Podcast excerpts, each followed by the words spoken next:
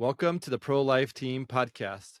I'm Jacob Barr, and I'm with Albert Reyes. And today we're going to be talking with Albert about several questions regarding racism and abortion.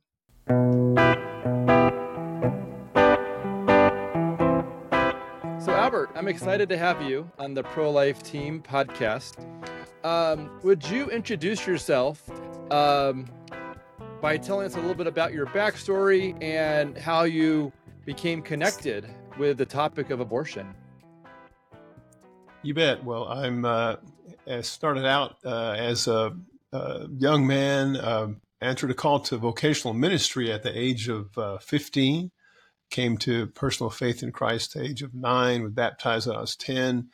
And when I became uh, got to the age of 15, I just uh, I, I don't know. I, I felt like there was something else I could do other than just attend church, you know, and and I had this feeling and yearning to serve more. So um, went to the, the front there and told the pastor in one of our services, and then I preached the first time when I was 16. Uh, and then um, when I was 18, the church that I went to, the First Mexican Baptist Church of Corpus Christi, uh, licensed me to preach at age 18. Went off to college, uh, earned a BBA in management, and um, worked uh, worked worked my way through with the local grocery store, Safeway, and then also the university bookstore. My parents had uh, a couple of businesses, uh, you know, while I was growing up. So I grew up in the family business: grocery stores, laundromat, hand, uh, candy uh, candy wholesale distribution. So uh, we were always in a work in a work environment. So either at church, at the store, or we um, were at school.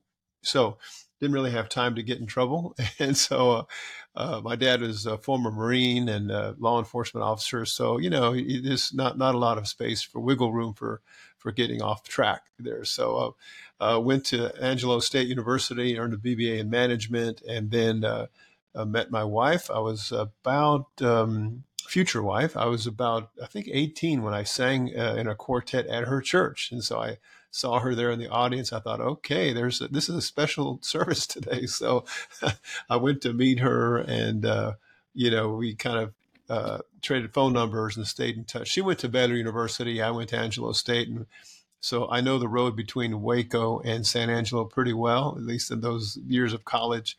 Uh, and then uh, we both graduated. She went into uh, speech communication disorders, speech pathology, and I did business and then went on to seminary. We were married in 1982 uh, and uh, Southwestern Seminary, went and studied there.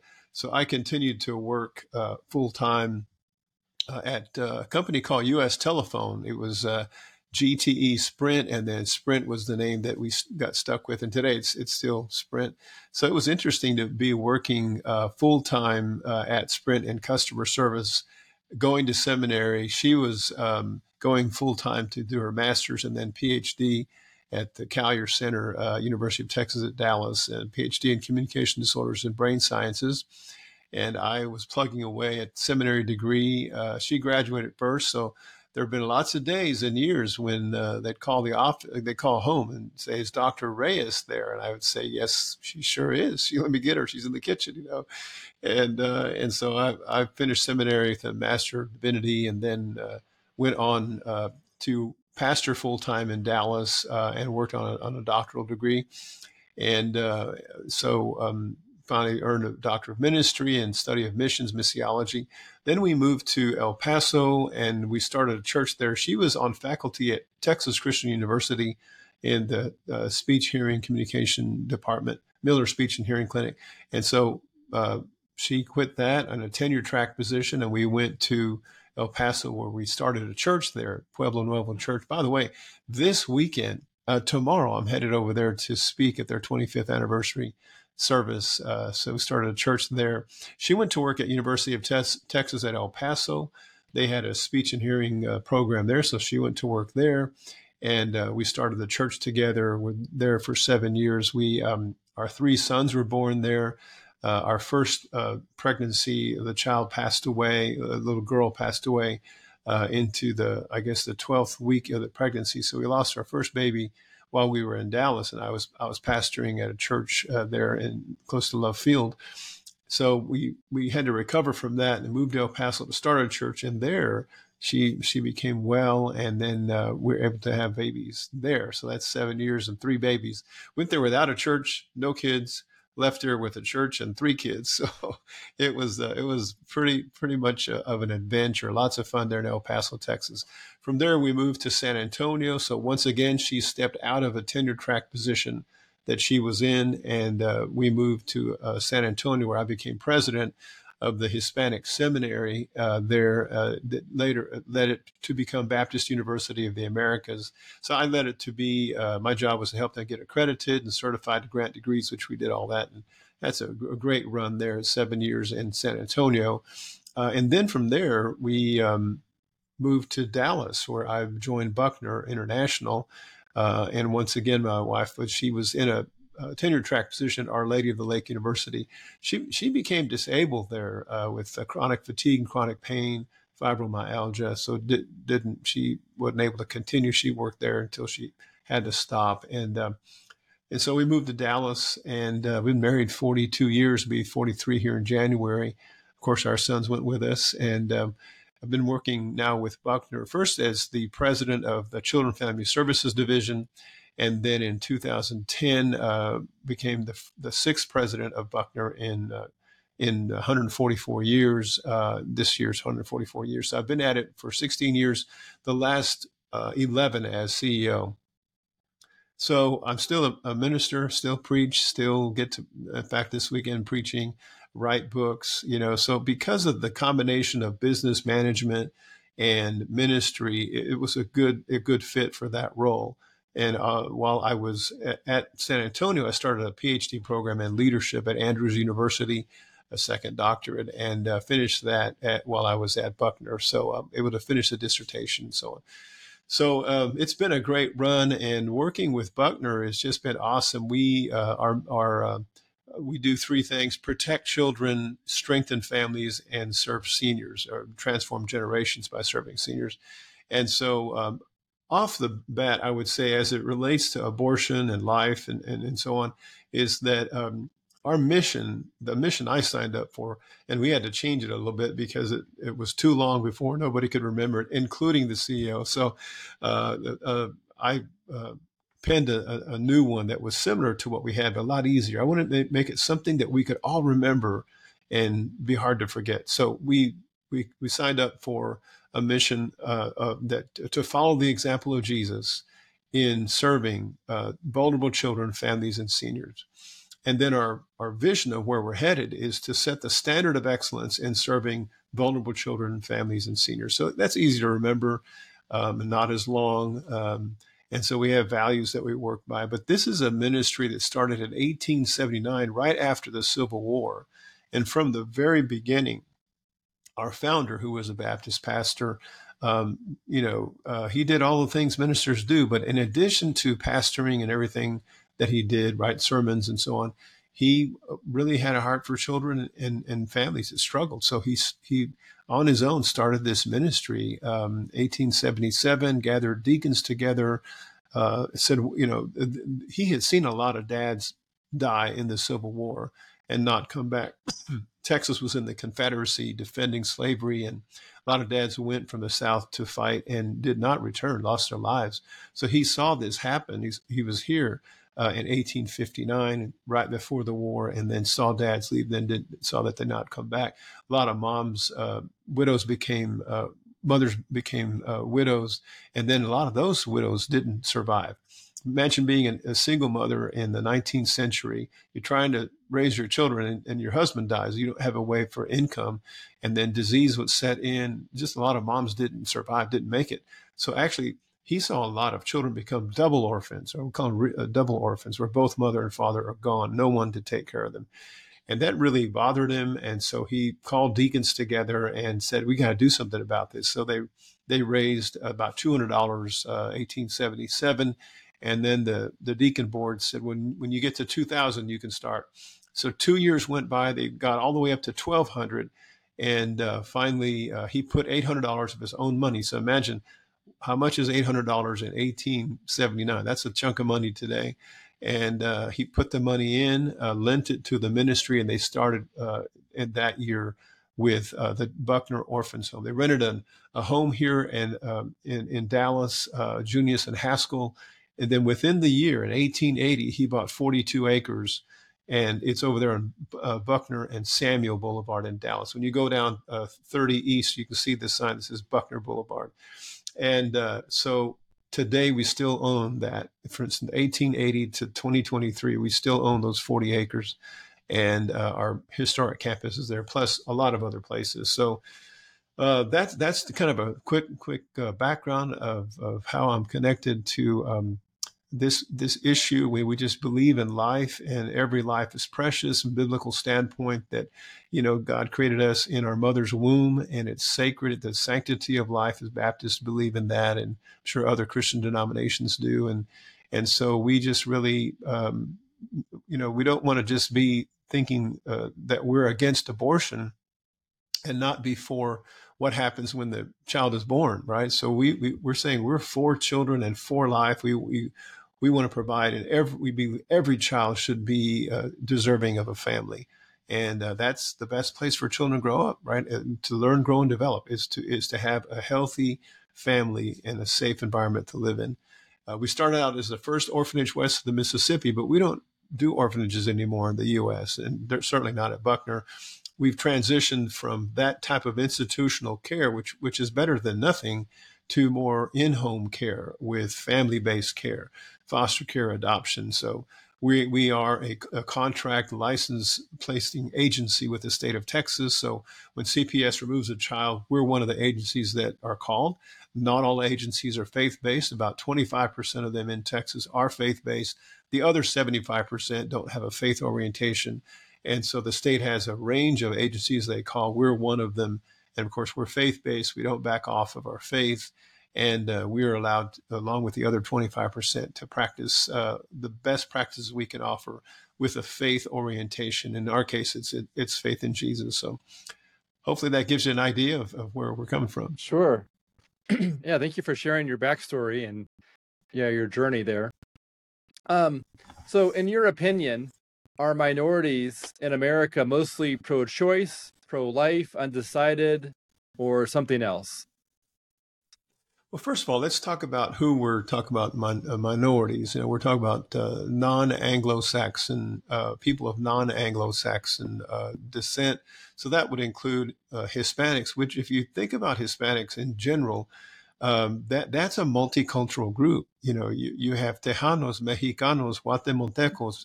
The list goes on. You know, uh, you know, from Puerto Ricanos, just Puerto Ricans, El Salvador. So all kinds of people in fact, most of the Western Hemisphere is made up of uh, Latin American people, but they're not monolithic. They're very different um, by language, culture, uh, even though they're in one group, but they're very, very multicultural in and of itself. And so that would be Hispanic, Latin American people, uh, and then African uh, uh, American people or Af- people of African descent, of course, that's a racial distinction, but you, you consider minority as well. And then you have Asian uh, folks, and then uh, Alaskan or Native uh, Alaskan people.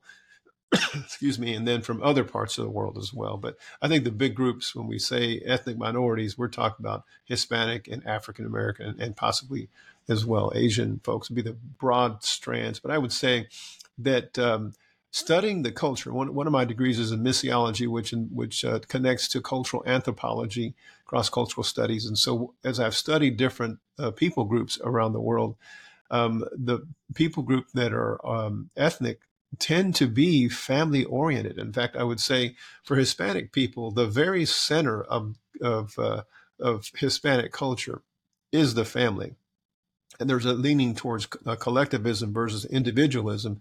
So, um, in other words, you don't have an identity outside of a group. Uh, whereas in uh, Western culture or Anglo Euro American culture, there's this idea of individualism. It, you know, you can identify identify yourself as me and not necessarily talk about who you're connected to. In Hispanic culture, you don't really have an identity, identity unless you can say I'm of this group. I'm a member of this group, right, or that group. I'm the Garcias, or I'm from the Reyeses, or I'm from, you know, the Tejanos, or whatever group you're. There, there really has to be a group orientation. At the center of that culture is family, and I see some of the same trends in African uh, culture as well as Asian culture. A lot of very tight knit nuclear and extended family um, uh, ways of organizing yourselves and living out the, the rules of culture are really along those familial lines. And so I would say, in general, based on that study, that uh, you're, you're going to have people that value life and the children that are born in the life in, in those lives in that community as being more celebrating life uh, than uh, than perhaps other cultures. Okay. Um, when it comes to race and racism, well, race and racism are politically charged ideas that candidates often use to drum up votes, motivate their base, demonize a political a political opponents. When race is combined with the topic of abortion, candidates can swing a lot of votes in their favor by saying the yep. right thing about race and abortion. In your view, how can uh, Hispanic voters avoid being taken for granted and stay principled enough to navigate through the rhetoric and manipulation? Well, you know, so so you know, there there's interesting. That's a great question, uh, Jacob, and I think that uh, so. Here's a thought that I just finished telling you that minority and ethnic people tend to be more uh, valuing life and the children uh, and so on. Now, now at the same time, most abortions are done, are held, or are acted out by minority women, and so then those two those two facts kind of collide. You know, uh, right now uh, I, I saw a, a, a survey or a, data in that in the U.S. If you were add up all the abortions, 33% of them are are, are had by uh, white Anglo-Saxon women 39% by African American or Black women, 21% by Hispanic, and 7% from other. So um, when you add Black and Hispanic together, they're going to be the largest group of abortions happening. So I think we have to ask ourselves, well, if the value is for life, then why why is the why are the numbers skewed in that direction? And uh, so I think we can probably, in additional questions, get get to un, some underlying issues of why it is that and what can be done. But I think that, um, yeah, it's it's it's tempting to um, to to listen, you know, to what the messages are, uh, and then when you mix race with abortion, definitely uh, sound bites and messaging could could cause someone to lean one way or the other. I think if I were to speak uh, toward the Hispanic community, you know, 21% would be smaller than the other two groups from white Anglo females and black females as well. 33 and 39. The Hispanic community is lower at 21%. There's a high value for the child in, in the in the family, and uh, I think that um, that's the, the the community is is pretty much headed in that direction and reflects that um, and messaging about who we are and the message about you know killing your child uh, just doesn't really resonate with his, the Hispanic community. yeah. Um, so some claim that uh, black or Hispanic people and well and pregnant black or Hispanic women in particular uh, typically receive unequal medical care. So pregnancy poses a higher risk for black slash Hispanic women compared to other women. Is this true? And if so, would it help justify abortion choice policy? Well, I found out that um, that uh, there are uh, 27 and a half million uninsured people in the U.S. And of that 27 and a half million, six of 10 are people of color. So 60% of all people that are uninsured are people of color, which would be Hispanic and African American um, Hispanic people have the highest underinsured uh, ratios uh, in the nation. And Latinos are three times more likely to be uninsured than their non Hispanic white uh, peers. So I, I, do think that economics has a, a, a, factor to play, and the lack of insurance, perhaps the lack of access to health insurance and health care, uh, is a major issue. And um, and I did notice that uh, minority uh, women uh, tend to have the more un, unplanned pregnancies than those that are not in those minority groups. And so I think it's a combination of perhaps uh, uh, preparation, education, access to health care, uh, and then just the incidence of um, of unplanned pregnancies, then then you have women that are in a dilemma with no insurance to pay for uh, good good proper health care um, and fewer choices um, to make. Then I think that's those are some contributing factors that that lean towards um, the, the the point you made about unequal health care and health insurance. I think that is a factor, and it does pose a higher risk for Black and Hispanic women, uh, even if their values are such that they love life and believe in life and want want their children.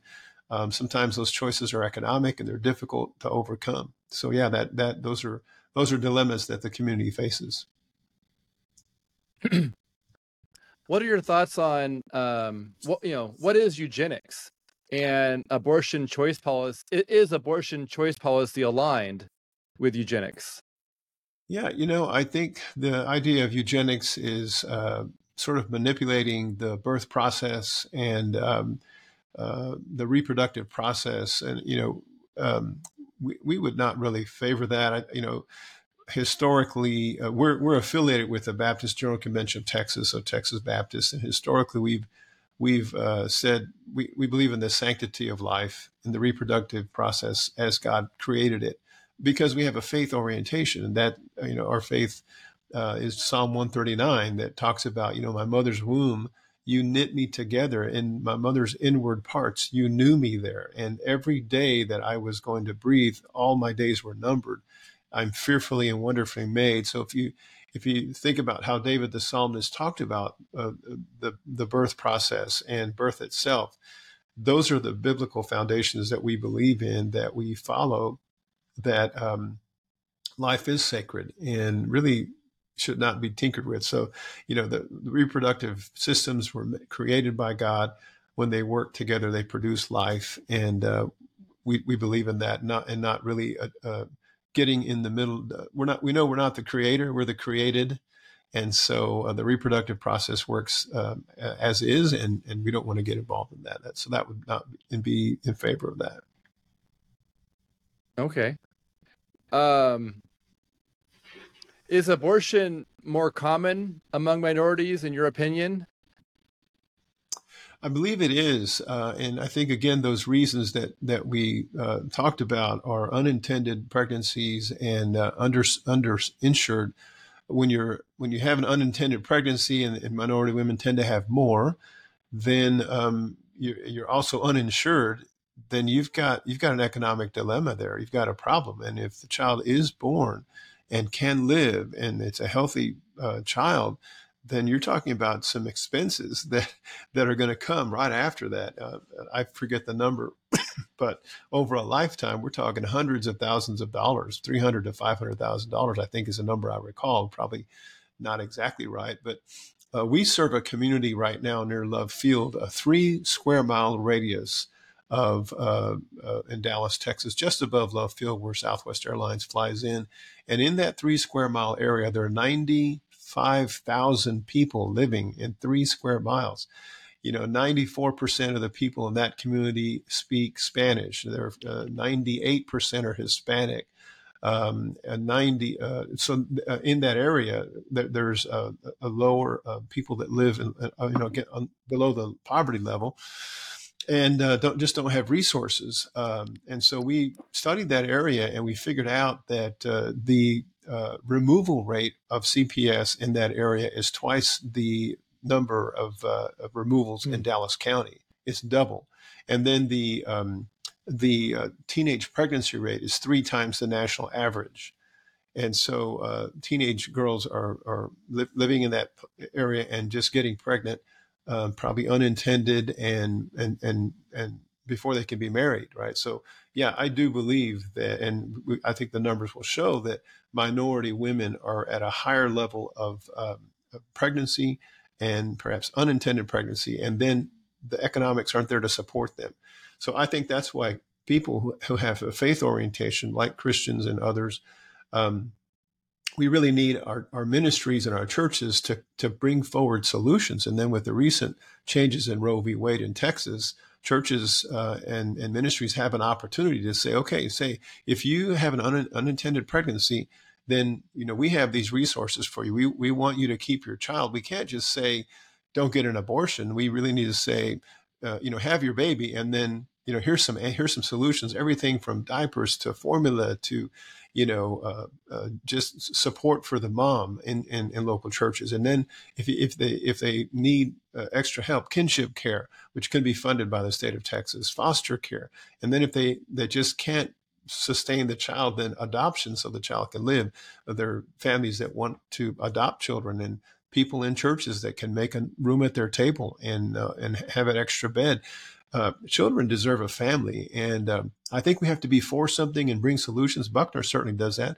We're going to celebrate 70 years of adoptions uh, this this next month in October, uh, and so we've been doing it for a long, long time. And um, I just think that we just need to be ready with ready solutions that are economic in nature. If the problem is economic, it shouldn't be that kids or women choose to uh, abort their children because they just don't have money. When we have all the money in the world, we have all the money we need. We just need to put it in the right place to help children live. Hmm. Yeah, that makes sense. So some people call abortion in America a, a, a black genocide. Is this overstating or misrepresenting the case? Well, you know, I think in general, you know, the, probably should have my numbers down better, but a certain amount of period, we've seen 50 million babies uh, lose their lives to abortion, and 50 million people. That's just a lot of people. Think about the the the potential, right? The intellectual potential, the creativity, the economic uh, engine and power of 50 million people. That that could be a country, you know. And so I think that um, it's just it's just uh, unthinkable, right? It's just hard to imagine that we've lost that many people that you know they're besides the value of life and what each child could contribute and be you you need to think about the ramifications to our society uh, just in terms of uh, again i go back to economics 50 million people who could work 50 million people, among which could be, uh, could come doctors, lawyers, dentists, teachers, firemen, policemen, uh, military people, uh, professors, educators, and the list goes on. That's just a lot of people. That, uh, so I think uh, it's uh, it, it's a, it's a stain on our country, right? The land of the free, and I, I, um, I you know, being one that supports life and solutions for life, it it just saddens me that that uh, was allowed to be done, whether it's black or Hispanic or any uh, Anglo or any child of any culture. It, I think it's unthinkable. Uh, yet it's happened, and um, you know we. I think we just need to be ready to welcome a child, and a child deserves to grow up in a family, a healthy family, a safe family. That's what Buckner's all about: protecting children and having a place for them. Hmm, that makes sense. So, some people claim that the biggest problem that black families face is absent fathers. Others say that's a myth or that the bigger underlying problem is corruption, corruption and racism in the justice system. More specifically, the justice system is targeting black men to pull them away from their families and put them in jail, effectively creating the new Jim Crow. Who's telling the truth here and how does that how does this impact abortion rates in black homes? Yeah, you know, I think that um, I'm just today, uh, Jacob sent in the last edits of my next book. Um, I wrote a book called uh, the title. It'll be released probably in spring of 2024. The title is "Never Alone: The Power of Families to Inspire Hope." And uh, the core thought of the family is that you know we believe that God created humanity, right? So he he created us, and he is the creator who created the reproductive process so people continue to be born. So when it came time to organize humanity, God chose a family as the basic unit, a mother, father, or children. And I realize there's single moms and blended families, and there's there's different kinds of family structures uh, that are there, but it, it boils down to a family, right? Parents and, and children. And um, uh, so one of the so I took ten chapters I took 10 families in the Bible and I took a microscope to them and just studied everything I could to learn about them. So there's 10 different biblical families. And what I found, Jacob, is every single one of them needs help, right? They're, they're dysfunctional, they're broken because sin entered the world. People make bad decisions and, and uh, even though it's God's design, the way they live their lives is not God's plan. Which is why we need a redeemer and a savior to restore and reconcile and to help us, you know, heal families. But even if families are broken, that's still the unit he chose. And part of that is to have a father in the family, of course, and a mother. And, uh, you know, my wife and I have been married 42 years and we're thankful for that. And, you know, we've had to work at it. It hadn't always been easy. We have three sons and we're a family unit. And, uh, you know, sons need their dads, daughters need their dads. And so, again, whatever culture we're talking about, African American, Hispanic, uh, Asian, or, or Anglo, we, we cannot afford for dads to be gone, right? Whether through divorce or just, you know, just separation or just abandoning the family uh, because that, that that does leave a gap. Uh, uh, sing, we, we also have a program for single parents called Family Pathways. It's a program where where moms, usually moms, sometimes dads, they'll come with their kids to the campus. They live on seven campuses. There's about 150 families in this program, and it's it's about 500 people. And uh, typically, they'll uh, find us because there's an economic issue, or they struggle with homelessness or housing, in some cases there's domestic violence and such but they come it's an academic program so you have to earn an associate of arts to finish the program so the goal is you come as you are and uh, to one of our campuses you live on the campus there are wraparound services but the goal is you're a student you have to be college ready and you have to be ready to uh, get into community college so we have in dallas we have a relationship with dallas college and east campus and different cities we have that relationship uh, to work with the community college. So uh, the single parent goes to school, earns an associate degree in the field of their choice. They get a job, they have a checking account, a savings account. They are uh, sustainable economically on their own. They get to the point where they don't need any help. They graduate. Some stay for the bachelor's, some stay for the master's. We have seen some incredible turnaround stories in there. And so single parents can survive and they can make it. And we, we, we were there to help them, you know, be on their own two feet.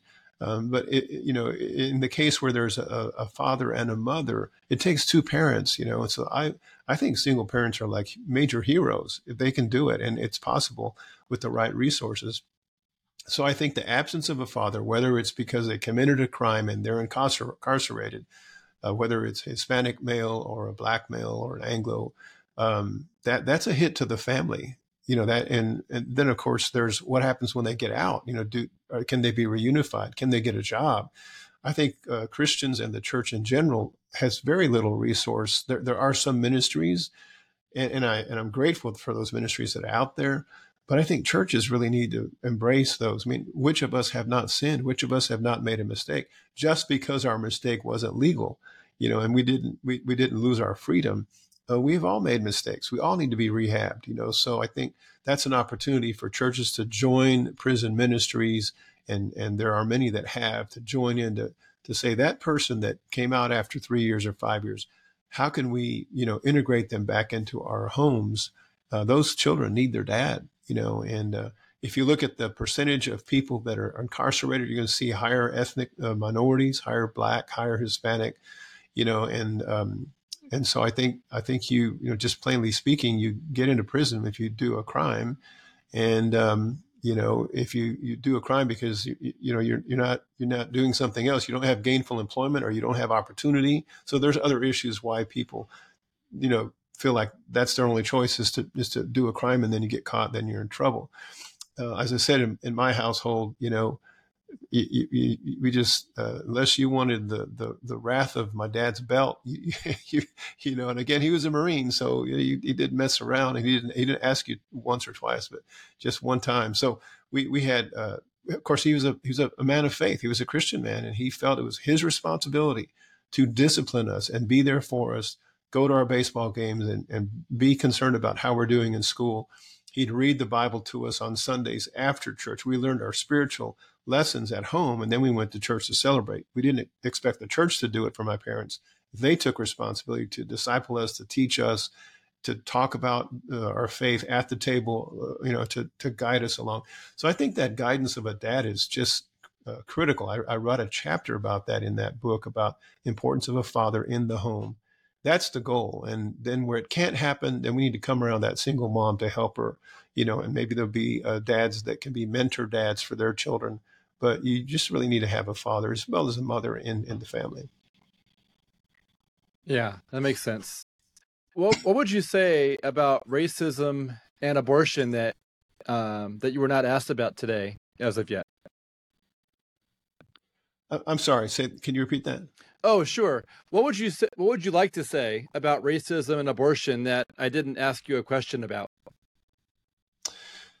Well, you know, here's here's what I'd say, Jacob. Racism is a sin.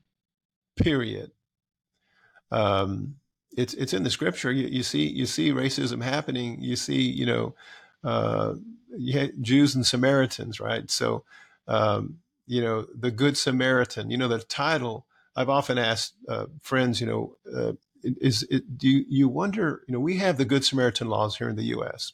Good Samaritan law says if you're driving along the road and you see someone that's having a, a, a problem or they've had an accident and they need help, it's illegal not to stop and render, render help, render aid. That's the Good Samaritan law in the United States. I've also wondered uh, what um, why don't we have, uh, you ever wonder why there aren't any good Samaritan laws in India, where maybe one or 2% of the population is Christian?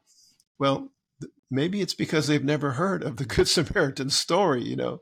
And so the Good Samaritan story is, uh, is actually an anomaly because no, and Jesus told the story, right? So no self respecting Jew would ever say the word good and Samaritan in the same sentence. They just wouldn't do that. Um, you know, and so there's uh, the Gospel of John says Jesus had to go through Samaria, right? So uh, uh, if you're in the southern part of Israel and you need to get to the northern part, to Galilee up, up in the north or Nazareth, the the route you would take would, would be when you get to the Samaritan border, you take a right. You go to the right, you cross the Jordan River, you go up Transjordan on the east side away from Samaria. And when you get to um, Nazareth, you cross back over into Israel because in the middle was Samaria. So you, you didn't, you, you went your way around. You crossed the river twice to get to where you were going. And so no Jew would, would go through Samaria. When Jesus said, I, I had to go, I have to go through Samaria, he was on mission. He was entering a cross cultural, a racially different place and when he gets there and he meets the woman and he says to her, you know, can you give me something to drink? Well, that whole conversation was driven by the Samaritan woman along cultural lines, religious and historic, right? So first she says, wait, wait a minute, you're, you're, you're a Jew. I'm a Samaritan. Like, what are you doing in the hood? What are you doing in my neighborhood? Like, you're not supposed to be here. So then, you know, he's, he answers the question, you know, and then, uh, and, and so then she said, he said, I want some water. And she says, wait a minute, you're, uh, you're, are you greater than Jacob, our father, who gave us this well? And uh, he says, Well, you know, if, if you if you knew who was talking to you uh, and the water he offers, then you know you you would have never drink, you'd never thirst again. So then there's a cultural uh, factor in that conversation that she drove.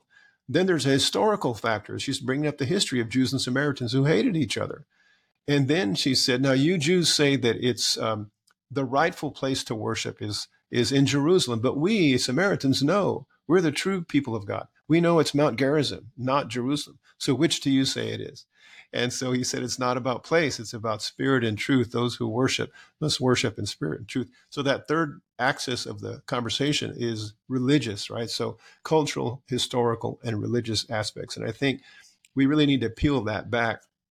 All that to say is that uh, you know, racism is not uh, any part of the Christian faith, even though sometimes Christians make racial comments and they make, you know, discriminatory comments or people, you know, uh, will make uh, make decisions that are prejudiced uh, one person over the other. So none of that is biblically based. That that's sin, right? That's that's just less than what God uh, who authors all of life in, in all the varied shapes and sizes and cultures and languages.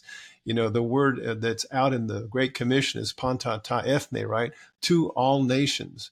And then if you look at uh, Revelation chapter 7, there's a gathering of every pe- people, every tribe, every language, every tongue around the throne of all the peoples of the world. That's the that's the end game. That's the end of the party. It's gonna be a party with all of us there.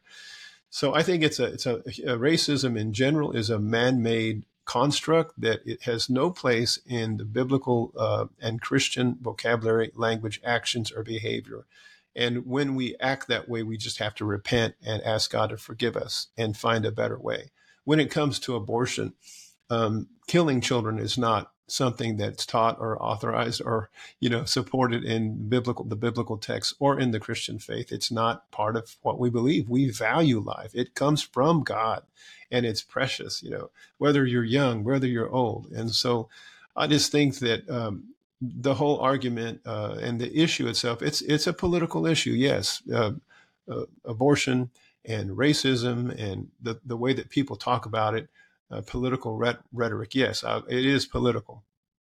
But I would like to frame it in a biblical co- construct and in a Christian worldview and ask the question of what does the scripture say about these things? And in the Christian worldview, the way we think the world works, what does our leader say and do? His name is Jesus of Nazareth. Let's copy him. That's why I wanted to do the mission to say we want to we want to follow the example of Jesus. So so what would Jesus do? I'm not sure. But what did Jesus, what did Jesus do? I can read that, right? I can read what he did and I can know what he did and I can behave that way. Eh, I, I don't want to get into imagining what he would do. I want to know what he did. And that's what I want to copy. That's what his disciples are supposed to do. So, Jacob, I think that life is sacred. Buckner stands for that. And we provide solutions every day for people who want to move that direction and believe and think the same way. And if they don't have resources, we have donors and we have churches. Uh, we're, we're, related to 5,000 churches in Texas called Texas Baptist. And then uh, we, there are a lot of other churches of all kinds of uh, denominations, all kinds of, you know, Episcopalian and Methodist and uh, all kinds of that fly under the Christian flag. We, we, we work together. We, even though we're, we're Baptist in our roots, we uh, work with even uh, more churches than Baptists across the nation and in other parts of the world. We're, we're in six countries outside the U.S. as well. So uh, yeah, it, it's uh, there's more to say there, but um, I appreciate the questions that you've asked, and hopefully it encourages people to step up and provide solutions. And Buckner's one way to help women who are in that crisis of an unplanned pregnancy and need help. Yeah, and when you're when you're talking about the Good Samaritan, it makes me think of, um, well, pre- pregnancy clinics who are often uh, they they fundraise to provide medical care. They're reaching out to women who are right. essentially on the side of the road, thinking they have you know that they're they're lost, they're broken, they they've been abused, they right. they feel like they have no choice, and and Planned Parenthood is, you know, offering them, you know, an, an abortion, hmm. and and so pregnancy clinics, I feel like really sort of embody uh, the Good yeah. Samaritan when it comes to, um, yeah, be, essentially, you know, representing people out of the church community, out of faith believing people who are actively trying to to help provide, you know, care, um, you know inviting people towards healing inviting people towards um right. yeah really good things in this in this space. And and really in the end yeah abortion is just it, it's it's uh yeah. it's evil yeah, definitely. and fact, it's uh, yeah. yeah. Yeah go ahead. Yeah. Yeah pregnancy clinics make a huge difference. You know they're they're sta- they stand in the gap where uh, uh, you know, a, a woman is uh, is in an unplanned pregnancy. She's looking for answers. She needs help, and it is a place where they, they can turn to for just a time out to think about the the decisions. That it's a big decision that you're making. Excuse me, and um, um, there are uh, pregnancy clinics uh, all around that um, provide that that love, care, and concern and acceptance. And uh, in some cases, those uh, agencies will reach out to us and say, "We have a mom who wants to, you know, uh, put her child up for adoption." And there are plenty of adoption agencies and parents who would love to take a child. Um, there are right now about 7,000 children uh, waiting for a family in the Texas Waiting Program. These are not babies; these are grown kids, you know, that reach the age of 18 and when they are have been in the foster care system because they don't have a family for whatever reason the state of Texas will hand them a certificate of completion, like a graduation when they're 18. and a bag or a box with their belongings and say, you know, good good luck, and that's where the that's where the, the help ends. So we started a program called Next Step for the next four years to help them go through vocational training or their college degree and help them get on their feet so they can have a start, you know, and, and we're their family in that period. And then there's a there's another uh, organization called Connections Homes. They match up uh, young people who've aged out of uh, foster care and maybe gone through our program to be to be their family. That that that young young adult person doesn't live with them, but they they know that's their family for Christmas and Thanksgiving and birthdays, and if they get married, and who's going to walk them down the aisle and all that. So that program is there to try to put the family together. Again, that's God's design, and we're always going to try to emulate that. So. Uh, uh, I, I, think whether you're talking about a, a, a, woman who has to who is facing an abortion decision, uh, who goes to a crisis pregnancy, and all the solutions that are out there, we're going to drive right back to the family and try to put it together and give them all the resources they can to survive. And we've seen many, many, many, many success stories. Uh, in fact, uh, Alicia Howell. uh, I, went to meet her mother years ago to present a certificate of appreciation. Alicia uh, was adopted uh, 30, 40 years ago through Buckner. And very, very thankful. I think her and a sibling and she ended up becoming the senior vice president uh, and chief financial officer of the 7-Eleven Corporation. You know, because one family said we have room for a baby, and they took her in, and now she's uh, you know at the end of her career, and she's joining our board uh, in January. So that's just one of thousands and thousands of examples of what we do when we step up with solutions for life versus you know ending a life and um, and so uh, we're, we're, we're grateful to be able to provide that service. Awesome. Well, I really appreciate your time, your, your time, Albert. It's been really good to hear your thoughts you and reflections on these questions. Um, would you close this podcast in a prayer or this interview in a prayer? I'd be glad to. Be an honor, Jacob. Thank you for, for that. Let's do that. Lord, we know that uh, even in my own example, in my mother's womb, uh, my two brothers and I, uh, you you knew us before we drew our first breath. You you knitted us together, and you made me different from my brothers, and you gave me a reason for living and a purpose, and uh, you tie it to redemptive history. And I'm grateful for that, Lord. Grateful for salvation, for Jesus dying on the cross for me, and uh, for children uh, who deserve a chance at life, Lord. For all those unborn children and mothers that maybe face a crisis and multiple reasons why they feel this is their only choice. We pray, Lord, that that you would speak to them and draw them towards uh, life and towards solutions, whether it be a pregnancy crisis center, a crisis pregnancy center, a local church, a friend, a relative who would be supportive and and Lord, help us to put our money where our mouth is. And maybe it would cost us to to buy diapers or to buy formula or to uh, provide subsidized rent or whatever it takes for that mother to keep her child. Uh, and so it's not a burden and for that child to have all the opportunity in the world. So we thank you for all the foster care parents, the adoptive parents in all agencies for their willingness to sacrifice and open their homes for a child. And uh, we thank you for the opportunities when we can do it. And thank you for Jacob bringing these issues to the fore uh, for people, um, especially ethnic minority people, Hispanic, Black, and others who struggle, and Anglo women who st- struggle as well, that they might find hope in you. We, we say at Buckner, hope shines here. We pray that you can help us continue to shine hope on this issue and to give life and, and uh, value and, and see life as sacred. Pray this now in Jesus' name. Amen. Amen.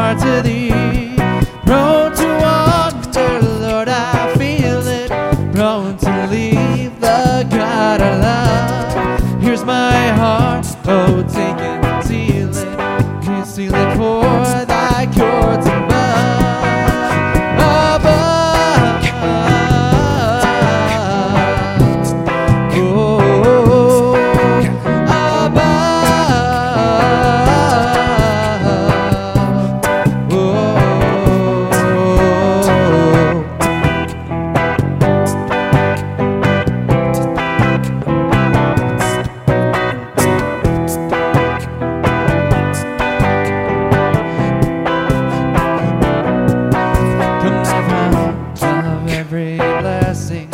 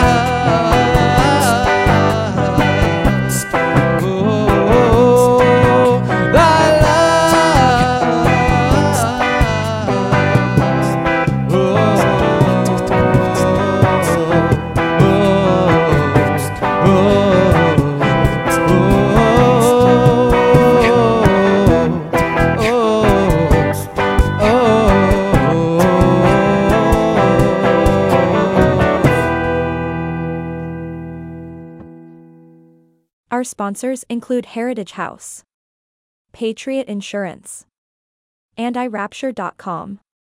The Pro Life Team podcast is a ministry of iRapture.com. If you would like to explore making a donation or becoming a sponsor or have a recommendation for who would be a good guest on the podcast, please contact us at hello at prolife.team.